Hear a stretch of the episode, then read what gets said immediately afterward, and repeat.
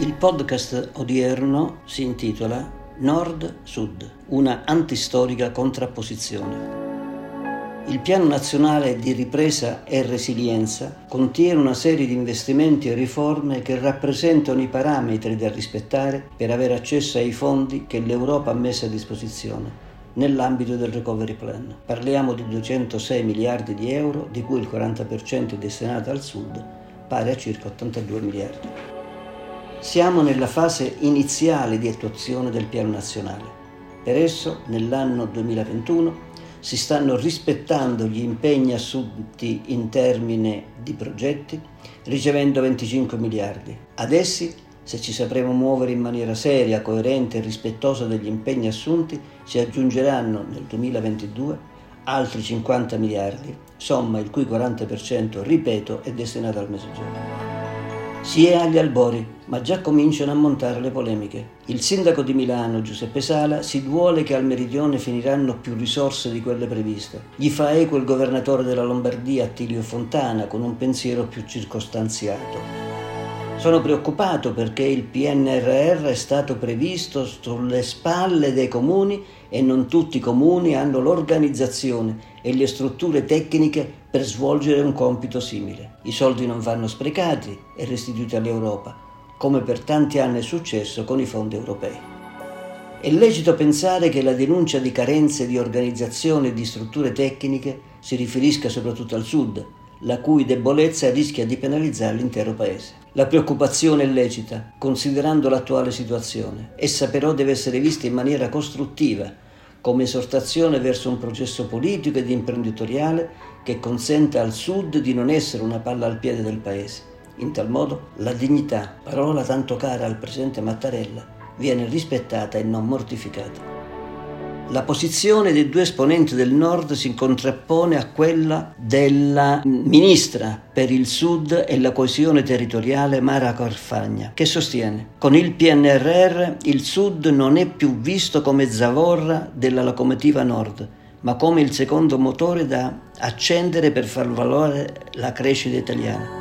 Immaginate cosa sarebbe il nostro paese se la Calabria e la Sicilia producessero lo stesso PIL del Veneto e della Lombardia, con gli stessi tassi di occupazione femminile e giovanile. L'Italia non sarebbe solo una nazione più coesa, ma anche un attore economico imbattibile sulla scena europea e internazionale, con vantaggio di tutti, anche del Nord. Sacrosanta affermazione da sottoscrivere appieno. Ad essa però deve seguire una ferma azione politica per rendere possibile l'alleggerimento, se non la soluzione, dei problemi atavici che attanagliano il Sud. Questi problemi vanno dalla scarsa produttività degli investimenti ad un contenuto orientamento verso i mercati esteri, ad una forte disoccupazione congiunturale con una contemporanea presenza di significativa disoccupazione a carattere strutturale, allo scorso sviluppo dei mercati interni a causa di carenze infrastrutturali, ad una polverizzazione delle attività produttive in una miriade di mini imprese.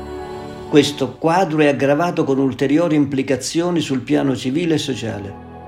È il momento di agire. Per il Sud, come sostenuto in uno studio di Europromets occorre un nuovo modello di sviluppo, incentrato su modalità di sostegno e promozione dei fattori strategici di carattere endogeno, nonché di strutture finanziarie in grado di seguire le piccole e medie imprese, e di infrastrutture che vanno da strade ai porti, alle rotaie e agli aeroporti, costruite su intermodalità e connessioni atte a creare una rete efficiente.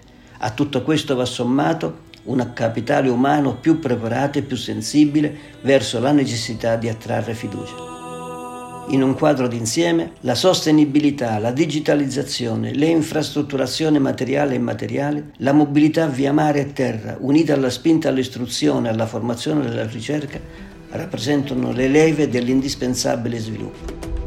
Se questi driver fondamentali saranno accompagnati da una vera riforma amministrativa, si potrà, con le disponibilità di capitali assegnate, dare vero tono alla politica di crescita.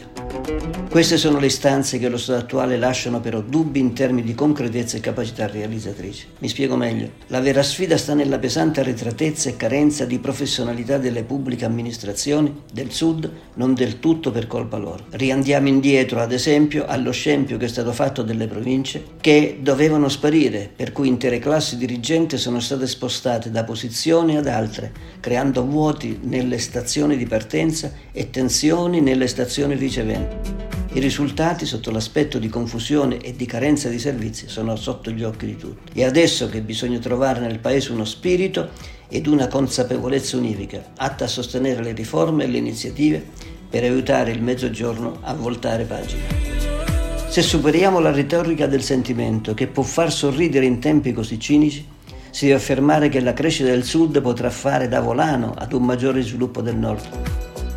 Sulla rivista Civiltà del Lavoro della Federazione Nazionale dei Cavalieri del Lavoro, nel numero 2 di maggio 2016, ripeto 2016, concludevo un mio articolo dal titolo Rompere l'immobilismo del Sud con queste parole.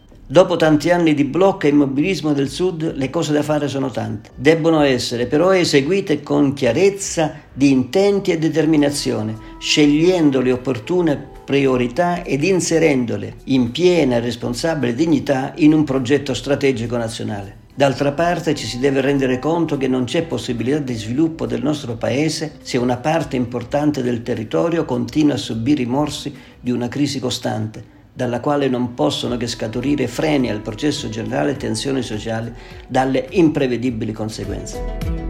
Ricordiamoci del monito di Giustino Fortunato. Il mezzogiorno, sappiatelo pure, sarà la fortuna o la sciagura d'Italia. Questo scrivevo nel 2016. Confermo questi concetti con l'amarezza che in sei anni poco è cambiato, se non in maniera negativa. Oggi non abbiamo più attenuanti dal momento che esistono i capitali e debbono essere attuati i progetti già delineati nel PNRR. Le idee sono chiare e forte sembra essere la determinazione del governo. Dobbiamo essere fiduciosi.